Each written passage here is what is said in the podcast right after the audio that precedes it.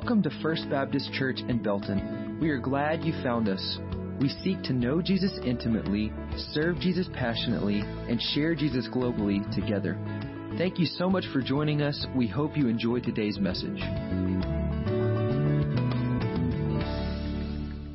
It's great to know that all of you are there watching and listening and praying and with your Bibles open, ready to study the Scripture this morning. We're in a series entitled The Glory of the Gospel from the book of Galatians. The reason Galatians was written by the Apostle Paul was that he was instrumental in leading so many people to Christ when he went to Galatia. We'll talk about that briefly in a few moments. And he talked to them about coming to faith in Christ and Christ alone. And yet, Paul had learned that there were some men called Judaizers, that is, Jews who supposedly had chosen to be Christ followers, but those Judaizers had come to the churches in Galatia and circulated among the believers there, saying to them, Christ alone is not enough. In order to continue in Christ, you must observe the Old Testament law, the sacrifices, the rituals, circumcision. In other words, in order to continue in Christ, you must become a Jew. And Paul was so dismayed that apparently these Judaizers were gathering a significant following and were leading many in the church in Galatia astray. So Paul, with great directness and great force, and yet with passion and love, is writing to the church in Galatia and saying, no, don't go there. Remember how you were saved and that you continue in Christ in the same way, by grace through faith in Christ alone. Now, is that simply an historic thing that's of interest to us, but has no application to today? Oh, no. It has a lot of application to today because the same thing happens. There are those who say, well, yes, Christ, but Christ plus baptism, or Christ plus church membership, or Christ plus the celebration of the Lord's Supper, or Christ plus good works. And Paul would say to us today, no. It is by grace through faith in Christ alone that you are saved, and it is by grace through faith in Christ alone that you continue in Christ. So we come to verses 12 through 20 today in the 4th chapter of Galatians. I encourage you to open your Bibles there, Galatians 4, beginning with verse 12. And these verses are very, very personal, as you will see in just a moment. We are let in on some intimate details in the relationship between Paul and the believers in Galatia. Paul is direct, but he has an obvious love for the believers in Galatia. A sign of love is to rebuke or correct or point in the right direction those that you care about. For instance, parents, you understand that. A parent correcting a child that he or she loves, sometimes it would seem that it's just easier to overlook it. But we know that is not what is best for the child now and for the child's future well-being. So as parents, we correct lovingly but firmly for their own good. Now, I'm not so old that I can't remember being a kid. And sometimes my parents would say to me, we're doing this for your own good. And when I was a kid, I never saw it that way. I could not understand how this punishment could possibly be for my own good. And yet in the passing of time, I became a parent. Now add to that a grandparent. And I certainly do understand that and agree with it wholeheartedly that when we correct a child that we love, we're doing it for his or her good, not only now, but for the days ahead. So think about that as we open our Bibles to the 4th chapter and the 12th verse. And I'm going to read verses 12 through 20 and invite you to follow along in your own Bible. Verse 12. I plead with you, brothers and sisters, become like me, for I became like you. You did me no wrong. As you know, it was because of an illness that I first preached the gospel to you. And even though my illness was a trial to you, you did not treat me with contempt or scorn. Instead, you welcomed me as if I were an angel of God, as if I were Christ Jesus himself. Where then is your blessing for me now? I can testify that if you could have done so, you would have torn out your eyes and given them to me. How have I now become your enemy by telling you the truth? Those people are zealous to win you over, but for no good. What they want is to alienate you from us so that you may have zeal for them. It is fine to be zealous, provided the purpose is good, and to be so always, not just when I am with you. My dear children, for whom I am again in the pains of childbirth until Christ is formed in you, how I wish I could be with you now and change my tone, because I am perplexed about you. So I want us to reflect on these verses as we think today about the glory of the gospel, gospel ministry. And church, I want you to reflect in this, to weave through all of this, our church mission statement, knowing Jesus intimately, serving Jesus passionately, and sharing Jesus globally, particularly those last two, sharing Jesus passionately and serving Jesus passionately and sharing Jesus globally. Those are the things that we engage in to minister to the needs of people both here and around the world. And so I want us to think about that as we think about the glory of the gospel and gospel ministry. So there are four things that I want us to remember as we think about gospel ministry. And the first is this: gospel ministry in our diverse culture. Gospel ministry in our diverse culture. You notice that Paul said, become like me, I became like you. What does he mean, I became like you? Well, let's reflect on that a moment. Paul, in his upbringing and living, was so different from the Galatians. Paul was a Jew by birth, a Pharisee by training and commitment. He believed and worshiped and followed the one true God, and he became extremely zealous for God. Ultimately, he became murderous, and then, in God's perfect timing, Paul had an encounter with the living Jesus Christ. He was on the road to Damascus, and the experience of Paul was that he was saved by grace through faith in Christ alone. And he became a missionary and an apostle to the Gentiles.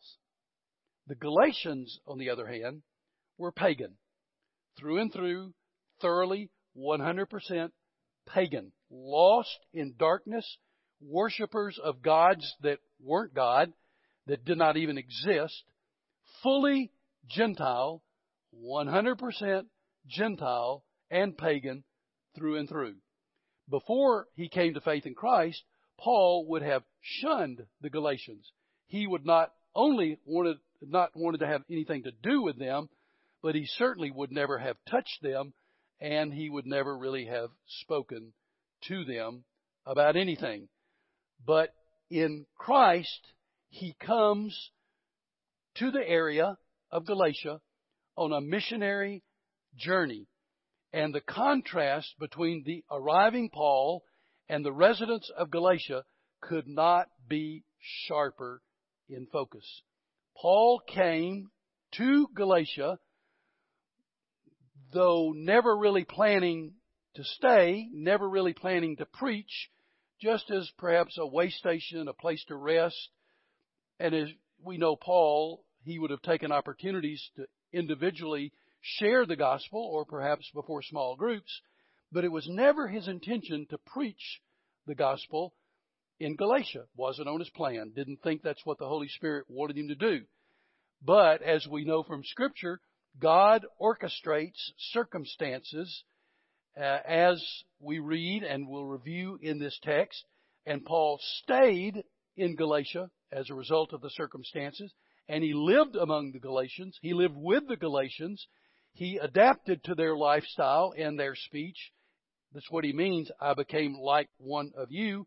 He found ways to identify without compromising at all his faith in Christ. And they loved him. The Galatians loved him. And they cared for him when he became ill.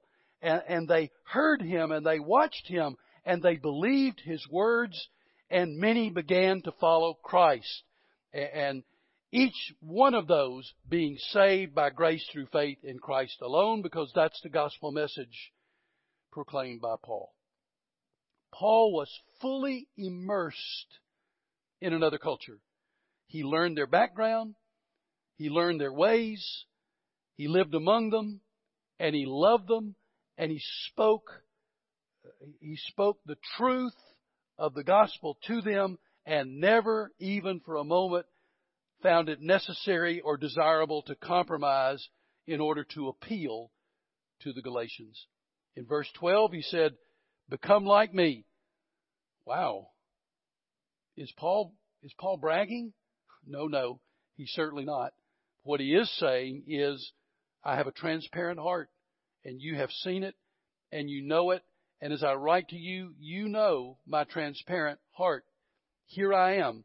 I'm open, I'm honest, I'm consistent, I'm loving, and I want you to know Jesus and to continue with Jesus the way that you began with Jesus by grace through faith in Christ alone. And while he lived with them, Paul's words were coupled with his deeds in a lifestyle that supported his words. We're flawed, and we need not try to hide it. But Paul was joyful, transparent, open, loving, consistent. His relationships were genuine, and Paul shared his heart and said, know my joy, which is found in Jesus. So we are here in Belton, Texas, or Central Texas, or wherever it is you're watching this morning. And there are some principles in this text that speak to us about our living in our diverse culture and our desire to share Christ in this diverse culture. Principles like joy, honesty, transparency, love, consistency, genuineness, led by the Holy Spirit. When we go to the mission field, as we do all over the world, when we do church planting, as we have recently done here in Bell County and will do again, as we serve right here in our own community or in our own county, this is who we are. Paul says to Galatia, you treated me like an angel. By contrast, the Judaizers were prideful, living under the law, saying, do this or do that, earn it, be like us, self-centered, prideful, law-dependent.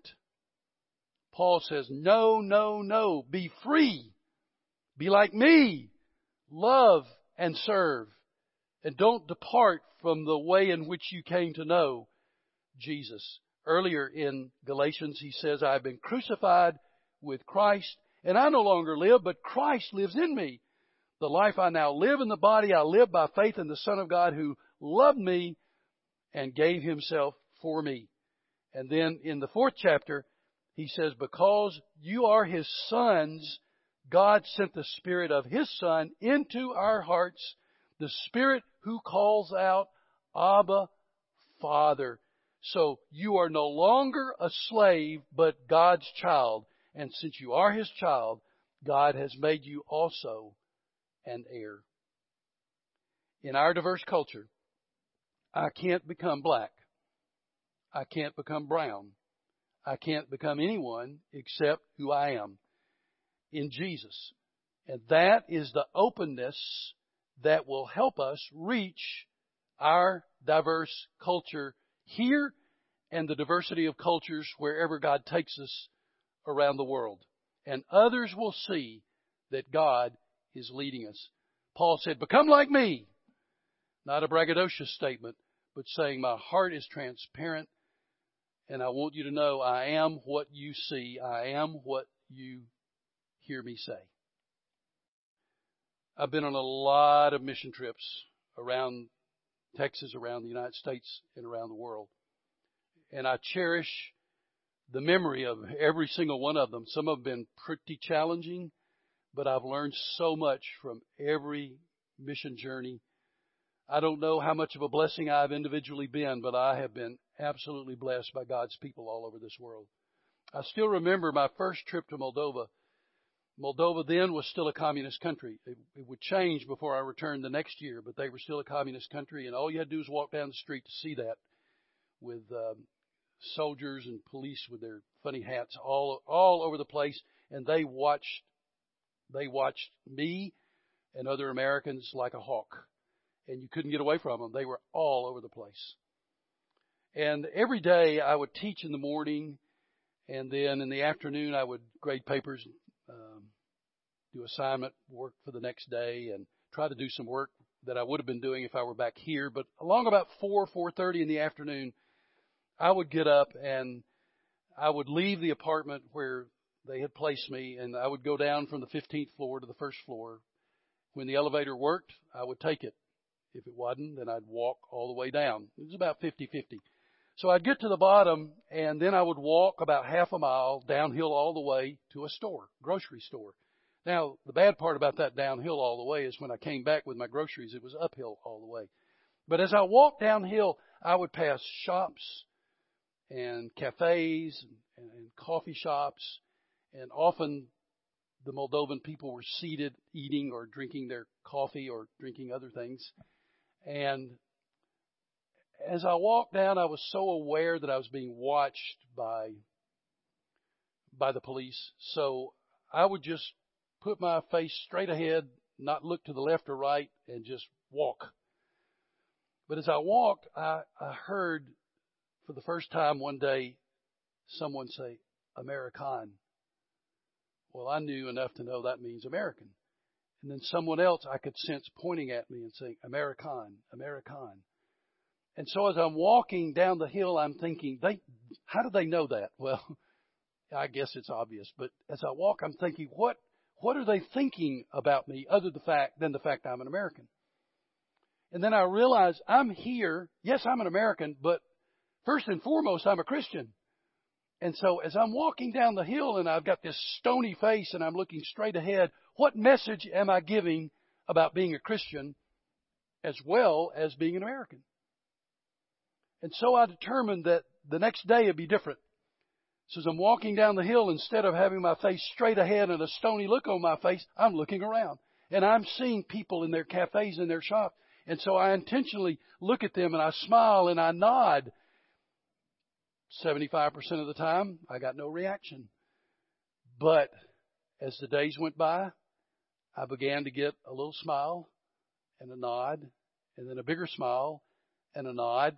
And why in the world am I even telling this ridiculous story? Because we need to remember wherever we are in any culture, diverse as it may be, we are there as Christ's representatives, and we need to show it and act like it. And so however that may apply to you tomorrow, take it to heart. So gospel ministry in a diverse culture, gospel ministry in suffering. Paul was not planning to stay in Galatia and preach on this missionary journey in this location. But illness affected his eyes, and likely more than that, perhaps his entire body. He talks about it. We have every indication through the Gospels and in Acts that Paul may have had real eye issues. His eyes may have been swollen on this particular occasion. They may have been pus-filled, runny, bloodshot, painful, maybe even temporary blindness or close to it. And instead of being repulsed by Paul, the Galatians loved him. They had already had him living among them. They had seen his heart. And so they loved him. And they served him as the one who told them about Jesus. And he had shown his joy. He has shown it to them. He had shown them freedom. And in return, when he's ill, they bless the life of Paul. So here's the truth of life. Christians suffer. We do not receive an exemption. In Romans 8:28, however, we are greatly encouraged when Paul wrote, "We know that in all things God works for the good of those who love him, who have been called according to his purpose." And the context there was that of persecution and suffering. And Romans 8:28 is true. And we've all seen it in our lives. But it doesn't necessarily lessen our momentary pain. Because Paul suffered and stayed, I wonder how many more Galatians became followers of Christ because Paul had to remain in Galatia. We hurt. We suffer. It's part of life. So what do? Well, we let God develop our character. We stay the course of kindness, love, grace, joy, and faith. And who could ever forget the words of Paul in 2 Corinthians chapter 12 when he talks about what he calls his thorn in the flesh, which may very well have been his eyes.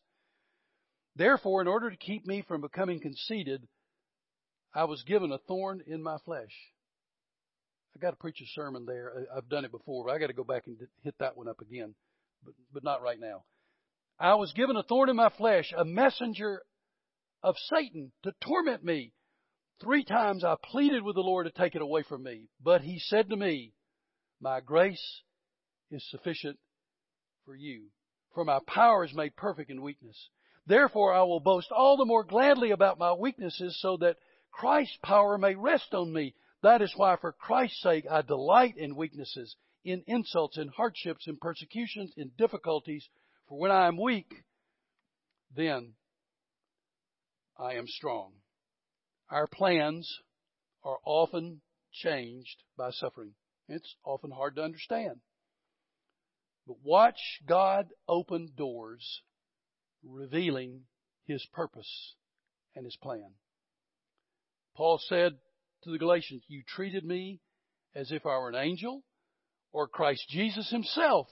You would have even plucked your own eyes out of your head and given them to me, so that my sickness might come to an end."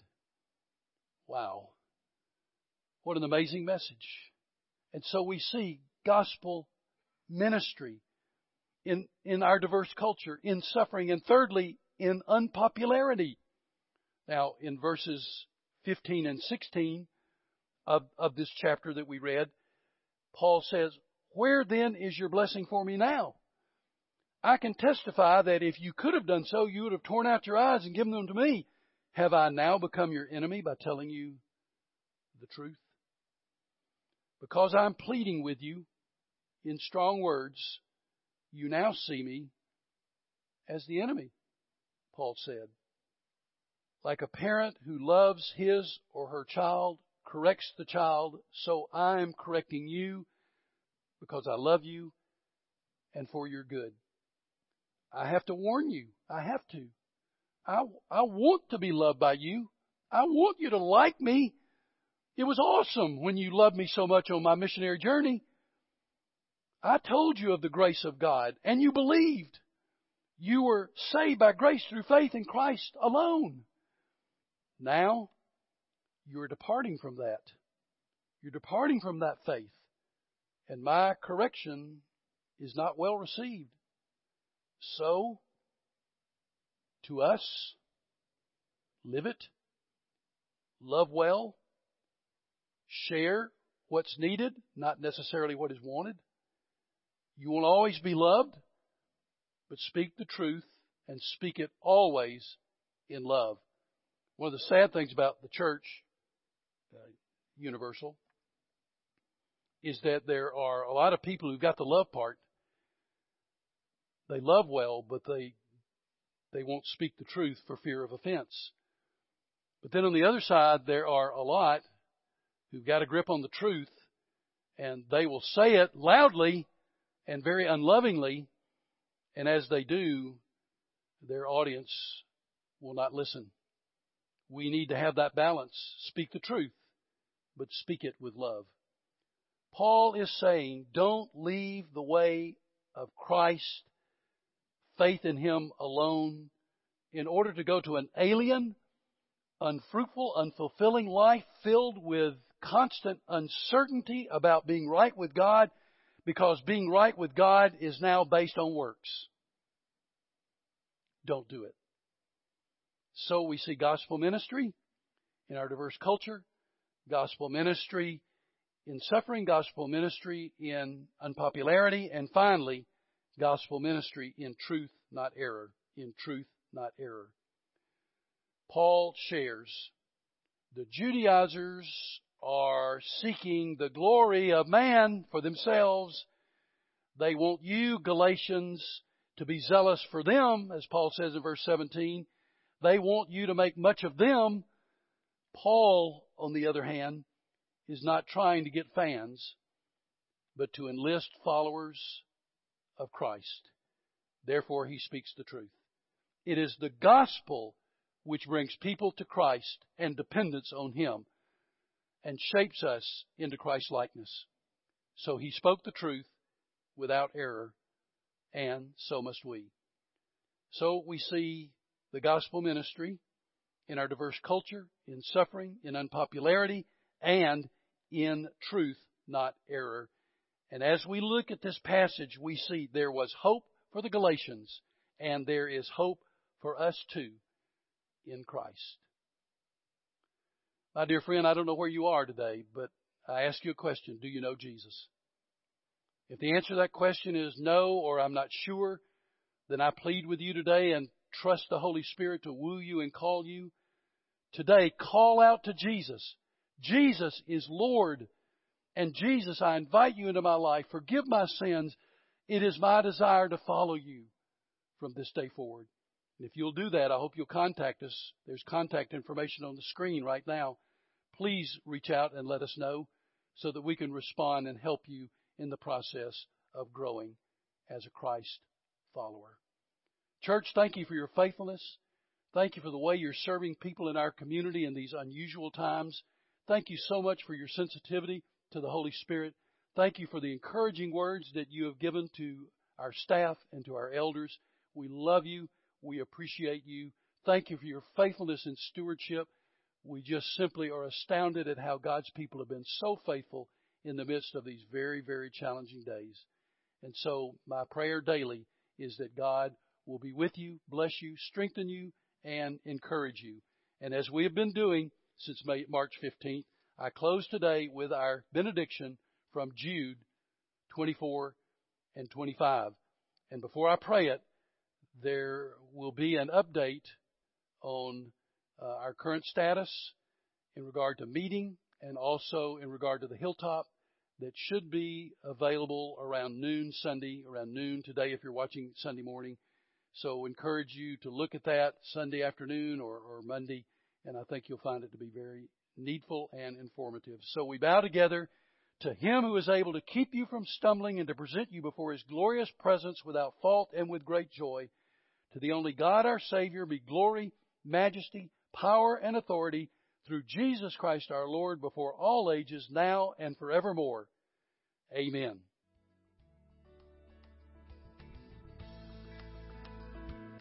Are you in need of daily encouragement or want to learn more about First Baptist Belton?